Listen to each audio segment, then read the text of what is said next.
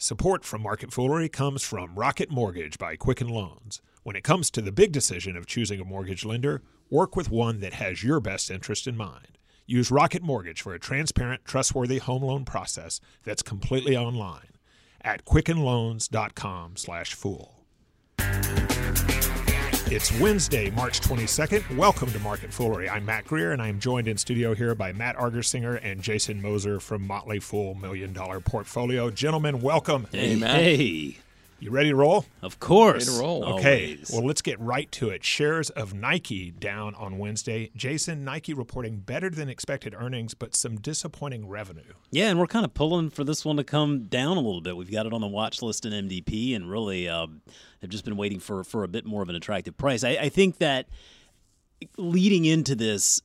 uh, There were probably, I think, some expectations that the, the sort of the shortcomings of Under Armour, uh, the challenges that companies like Adidas have continued to face, um, or at least the perceived challenges, would lead to uh, gains for Nike, and, and that clearly is not the case here. And I think if we go deeper than just sort of the the revenue figures and the earnings per share numbers, um, I think the concern really that the market has today is the futures orders that Nike reports. And it's interesting to me that like a couple of quarters ago.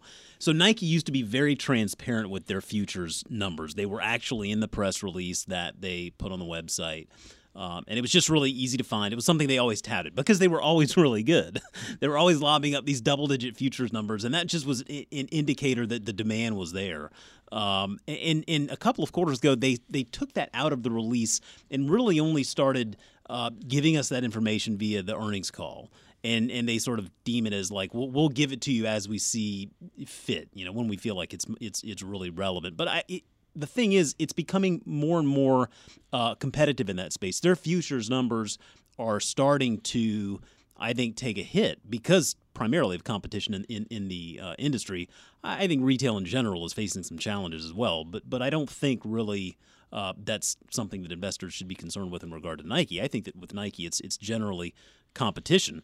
The gross margin is is a bit of a concern there. That's okay though because where Nike's really strong, it's a big company and they're really good at bringing it down to the bottom line. And so when you look at their operating margin and they're able to record this operating margin in the 12, 13, 14% range, that's where a company like Under Armour is aiming to get to at some point when they become a little bit bigger. So all in all, not the greatest quarter, but the stock was probably a little bit ahead of itself anyway. So it's nice to see a little pullback. Yeah, more and more, it looks like a we're having a U.S. or North American retail struggle challenge because I mean, if you look at Nike's international, most of their international markets uh, were up double digits. Yeah, and we, China's in fuego. and we saw the same thing uh, with Under Armour, and so.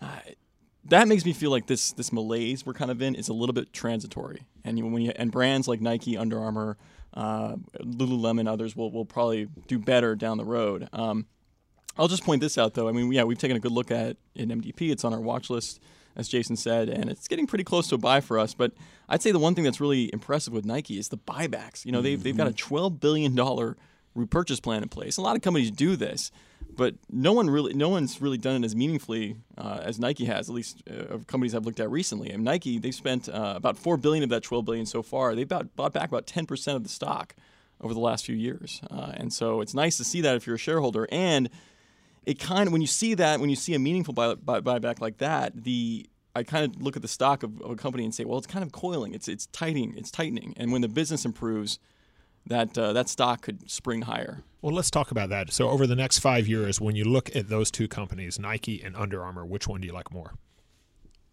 well uh, we, we own Under Armour and MDP so I have to say of course we like we we like Under Armour more. I think if you have a long enough time horizon you can take and you can take a little more volatility I think you can do better with Under Armour but I have to say I, I, I like Nike at today's price too Yeah, I think it's it's. Uh, most people probably won't want to hear this as apples and oranges. Really, I think that if you're looking for an upside story there, I think Under Armour by far and away has more upside potential. That comes, of course, with more risk. But I think that the big sell-off in Under Armour here recently was less about the fundamentals of the business and more about expectations that were laid out from the very beginning. I mean, management had painted this rosy picture and given us this really in hindsight, very pie in the sky sort of guidance, and they threw everything out the window here over the past couple of quarters. And so, as optimistic as we were, or as everyone was on on Under Armour a year ago, I, I think it, that that pendulum has shifted the other direction, and, and we're just as pessimistic today. So it, it, you maybe kind of look for the middle ground there, and you probably um, have have more reasonable uh, expectations with Under Armour. As Maddie was saying with Nike, I mean the growth isn't going to be there, but they companies of this size that are this reliable, that are leaders in their industry, can sort of manufacture that growth via things like share repurchases. And and so with repurchases, as long as that share count is coming down in a meaningful way, that is going to impact the share price over longer periods of time because you just don't have as many shares outstanding. And uh, so with, Nike and, and, the share repurchases, the dividends, I think there's plenty of room to grow that dividend because right now at a one point, you know, one and a quarter percent yield, for me, with a, a, business as reliable and as strong as Nike, that dividend should should really be higher. Um, I think there's room in a portfolio for both. I mean, my daughters own both stocks. They're going to own them for many, many years to come. And, and as, as we were saying, I mean, Nike is right there uh, on the cusp of, of buy territory for us in, in million dollar portfolio. It's a very high quality business. It's always been sort of a price thing, and we feel like it's getting close. Well, speaking of pessimism, Sears. Shares of Sears just getting ripped on Wednesday after the company said that it had, quote, substantial doubt, end quote, about its ability to survive. Matt, here's what surprises me about this is the way the market reacted, because I think a lot of us yesterday and last week and last month would have thought, you know what, Sears probably isn't going to make it. And yet the stock really selling off today. What's going on here? Well, there's always been this the story behind Sears has not been, you know, the power of this retail business. Because I think as, as early as even 10 years ago, you could have probably looked around the retail landscape and said, you know, Sears and Kmart, which they're combined, probably not going to be the winners in retail, you know, in the long run. But the story was, well, you had Eddie Lampert, who came in, a successful banker at Goldman Sachs, a hedge fund manager at ESL Investments from like the late 80s that did really well, a reputation of sort of being the next Warren Buffett. And he engineers this, he acquires Kmart through his hedge fund and then engineers this merger, I think about 12 or 13 years ago now, with Sears. And the idea was, well, yeah, it's the retail business isn't great, but we're gonna we're gonna we have great real estate, we have Kenmore appliances, we have uh, Craftsman tools, we've got the Lands' End business, and we're gonna sell some of these. We're gonna spin them off. We're gonna monetize them. Uh, and you know we're going to be able to buy back a lot of stock, which they actually did at really high prices. And so, as an investment, you thought, "Well, this is great. I've got I've got the next Warren Buffett who's got this vehicle." Uh, you know, it's almost as if when Warren when Warren Buffett bought Berkshire Hathaway, the textile mill. No one thought the textile mill business in the 60s or 70s was going to be a great business, but it was. It ended up being Warren Buffett's vehicle. And I think a lot of people looked at this with Eddie Lampert uh, and said, you know, this is the vehicle, and investors are going to do fine. Uh, but I, again, I'll fall back on, on one of Warren Buffett's own quotes here. You know, when a management with a reputation for brilliance tackles a business with a reputation for bad economics, it is the reputation of the business that remains intact. And I think what Eddie Lampert and probably a lot of sheer, uh, Sears shareholders didn't realize was just this retail business was bad. If you don't invest in it, uh, it's gonna, it's becoming less and less relevant. And Sears was already becoming less relevant, not really because of e-commerce or things we look at today, but because of Walmart, Target, Costco to even a certain extent. And so, and then e-commerce is now layered on top of that, and customers just aren't going to Sears anymore. Yeah, it seems like they took a really easy business. I mean, retail at its core is a very easy business to understand. Um, and so when you're investing in anything retail related, it shouldn't be that difficult to kind of get from point A to point B and figuring out the thesis and sort of where you think that stock could go. But investing in Sears was was anything but easy because there were so many pieces to, to what was going on. It was figuring out how to assign value to not only brands but potential real estate there, and and that was sort of always the fallback was oh well yeah the retail business sucks, but at least there's this real estate on the balance sheet, and and that sort of you know serves serves as sort of a floor for the stock price, and it obviously wasn't the case because real estate, of course, is is uh, going to be uh, subject to just this nature of supply and demand as well. Uh, so I, I mean, for me, yeah, like Sears, the the best, the best case scenario for Sears at this point, I think. Amazon buys their real estate for pennies on the dollar, turns it into distribution, and uh, Sears goes away because I mean the world clearly does not need it. And if you're a shareholder of Sears, or if you're a shareholder of a stock, I'm very that's sorry. just sold off, what do you do in this case? Do you cut your losses, or do you say, you know what? at this point, I might as well just hang on. I mean, that's a good question. I, I think that it, that that depends on the nature of the business, right? I mean, I think like I'll use Twitter as an example versus Sears. Okay, I think you could look at two businesses there and and say, well, with Sears, you look at that, and I, I don't know that there's any underlying value there at all. I mean, perhaps there is with the real estate, but again, they're desperate sellers at this point. They've got to figure out a way to unwind this thing and, and, and get out of this without killing everyone eh, you look at something like with Twitter. I mean, we get this question a lot with, with Twitter. Should I sell my, my Twitter shares? I mean, if, if you're diversified, then you probably don't own a heck of a lot of it anyway.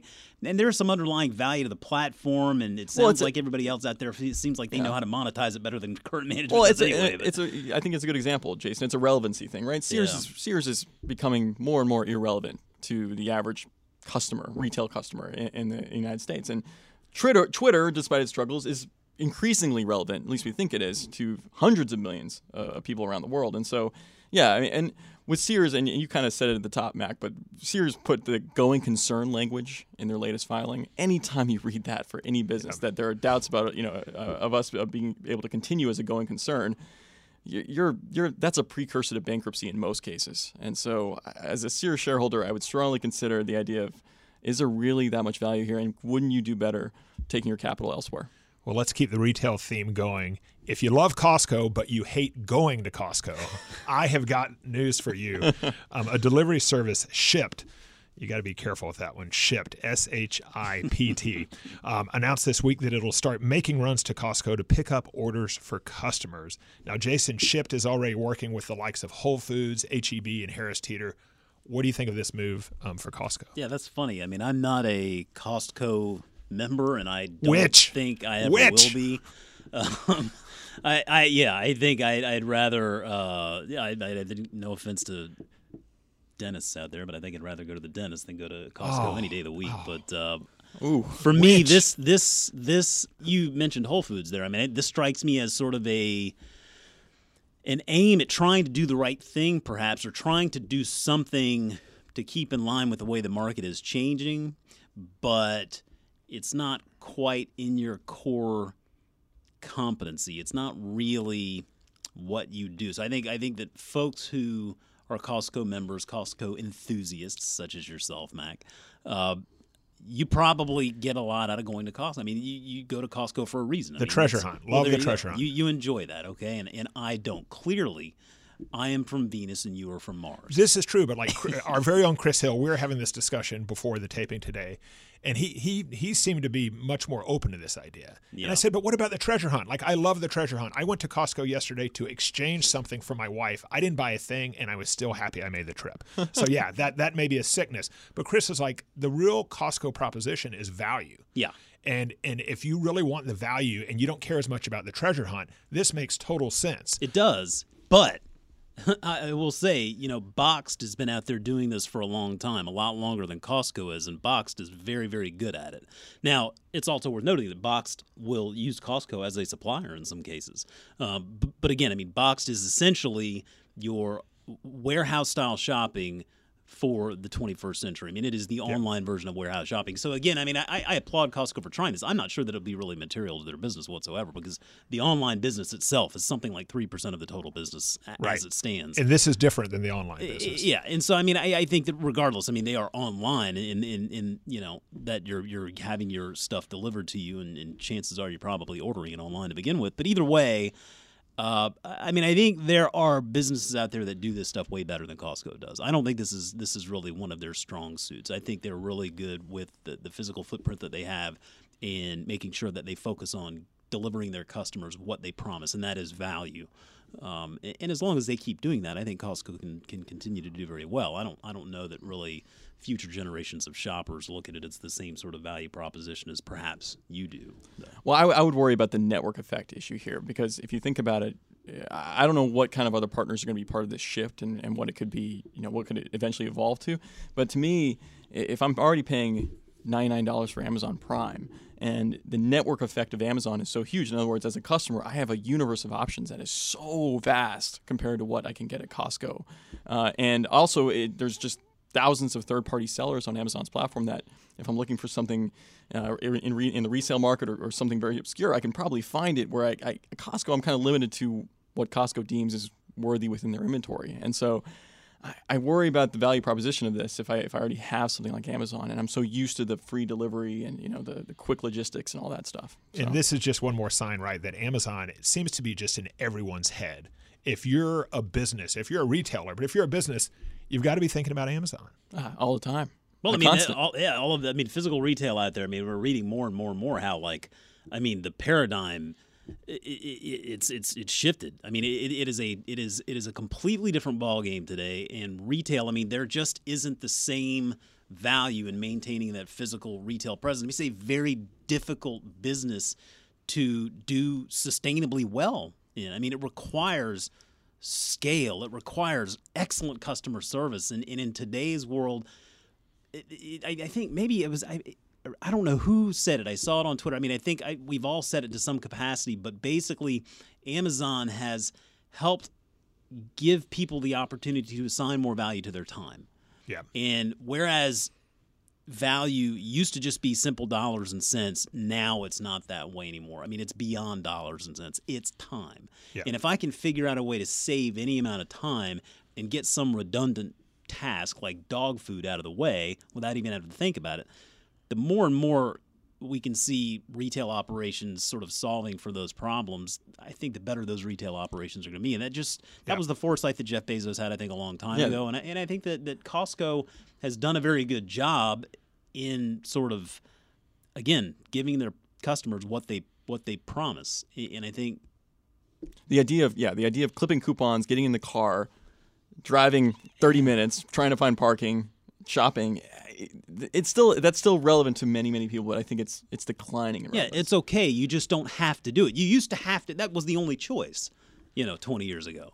Now it's not the only choice. And and, and I think that when you have more choices, you, you I think people just value their time a lot more so today than, than they did even 10 years ago. And I think that's a big thing. But what about the free samples? See, I don't You're, get n- that you're not back. getting I those on Amazon. don't. You're not All getting right, those on Costco Amazon. wins. You're Costco wins on the free samples. There we go. Okay, guys, before we get to our next story, I want to say a word about Rocket Mortgage. Choosing a mortgage lender is a big decision. You want to work with someone you can trust and someone who has your best interest in mind.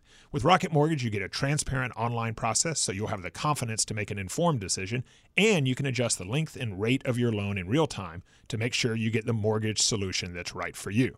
So, whether you're looking to buy a home or refinance your existing mortgage with a lot less paperwork, Rocket Mortgage can help. So skip the banks, skip the waiting, go completely online at quickenloans.com slash fool, equal housing lender licensed in all 50 states, NMLS NMLSconsumeraccess.org, number 3030. Okay, guys, for our final story, we're going to take a road trip here. Winnebago. It's not. It's not a company we talk a lot about, um, and and I think everyone loves the idea of Winnebago and RVs. Um, the stock up on Wednesday after better than expected earnings. Matt, what about the stock? What do we think? I have to admit, this is not a company uh, or a stock I've looked at uh, very often. I, I think with Winnebago, uh, the story for them this quarter at least was the the towable segment.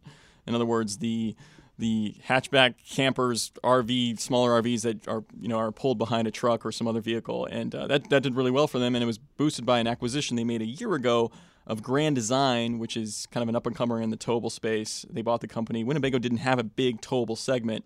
Uh, and they bought this uh, company about a year ago, and, and they're they're seeing the benefits of that uh, this quarter. It makes sense, I guess. I mean, if you think about it, the and I, again, I don't know this business very well, but the idea of towing an RV with a with my fuel efficient truck or, or other SUV probably beats the idea of spending a lot of money in a motorized RV, which are are difficult to park in some cases, guzzle a lot of gas. Uh, so I'm not surprised. Uh, because, and so you contrast that towable segment with their motorized segment, which is their larger segment. That was actually down three percent. So, um, but again, they made, so they made a great acquisition, and that's obviously they're benefiting from the trend towards towable RVs. Is there an Airbnb for like Winnebagos? So you could go like, That's interesting. you know, Airbnb someone's Winnebago and take it for a week and Oh, I go love do your that. thing. I like that, but that seems almost too personal. I mean, Really? I think, yeah, I mean, even it's more the same so as than, a hotel room, really. I mean, you gotta. Yeah, but cars are. I don't know. There's just gunk and I don't It's know. it's phenomenal. I, mean, I look at this business, and I mean, every every metric you look at, and you think, eh, it's not really the most attractive sort of business. It's not something I would initially look at and say, "Oh yeah, I got to own a piece No, of it's that." I mean, it's hugely it's, cyclical. It's It's- cyclical. I mean, yeah, and you got to kind of wonder about the really the future of, of RVs. How attractive is that? I mean, you got to have a place to put it. You got to be able to manage it. Uh, Yeah. and Matt- Mac, you were but talking about bathrooms. on Max those got a. things. I think Max got a future in RVs. Though. You're, No, this no, is that's true. This is something you're interested in. No, in. that's true. We talked before this segment, and you know, Costco tours. yeah, I don't know why I'm, I'm making a distinction because I could I could see and I have dreams of renting an RV and taking the family in a cross country trip, Do you? and probably like regretting it within like 12 hours. You're Clark. Um, you're Clark But I, but I love that idea. But but there's something about the Airbnb model where it was someone else's RV and they're letting me use it. I don't know why I draw Yeah. the I make a distinction between those two. But I don't you have visions of just getting in an RV and going coast to coast? So I personally don't. I mean, that's just me. It's not something. And I why is that? Is it is it the bathroom? You don't want to clean the bathroom? Sounds- definitely don't want to sounds clean almost the bathroom. un-American. I Yeah, don't, that does sound I, un-American. d- Come I don't on. want to drive. I don't want to drive that thing. I just there there are a lot of reasons. I what about the family though? uh you know I've got an Explorer. They all go in the car just nicely there. It You know what I just like thought it of is that pretty well. that great scene in Christmas Vacation when his cousin shows up with the Oh, RV. yeah. Do you remember Oh, that? He's so like, great. He's emptying the uh, the RV. Car's full. I think we'll have to bleep that out. oh right. Oh yeah. So, Great. so So Well, I think I mean you, it. If you look at the stock, and I was floored by this over the last five years, the stock is up threefold. Yeah. This thing is is done very well, and and I think this is a good example of it's it's a it's an industry where maybe you're not really that attracted to the industry, but this is by far and away the name that you know It's in the that brand. industry. Yeah. Absolutely. I mean, they've essentially defined. It's like Google, right? Instead of searching for something, you Google it. Or it's Well, like Harley Davidson. If, I, I'm Yeah. thinking a motorcycle, that's the first. and, Yeah. and, and that's a mind. great example there. So I mean, I think that's where their advantage really lies, and I think that management has done a a good enough job managing the business, maybe having the foresight to make that acquisition and, and expand the business a little bit. Um, and, and if they're good capital allocators, then it works out well for shareholders. I mean, I, I would be very careful with this just in regard to the cyclicality of it. I can't imagine a business like this does very well in a recession. But but but to that point, baby boomers, more and more baby boomers retiring every day. So I look at this as kind of a cruise ship play, right? It could I mean, be. you're downsizing. You've got money, hopefully. Now you're going to hate me, but I don't like cruises either. I've never even been on one. Who are you? Oh, you got you got to give it a shot. You got to give it a shot. Yeah, I don't it's, know. It's good stuff. I see so many headlines with those carnival cruises that get stuck out in the middle of water and then like you're pooing in a red bag or something and it just is just gets out of control. Well, there you go. We end on a happy note. Right. Jason, Matt, thanks for joining me. Thanks, Matt. You- As always, people on the show may have interest in the stocks they talk about, and the Motley Fool may have formal recommendations for or against. So don't buy or sell stocks based solely on what you hear. That's it for this edition of Market Foolery. The show is mixed by Ann Henry. I'm Mac Greer. Thanks for joining us, and we will see you next time.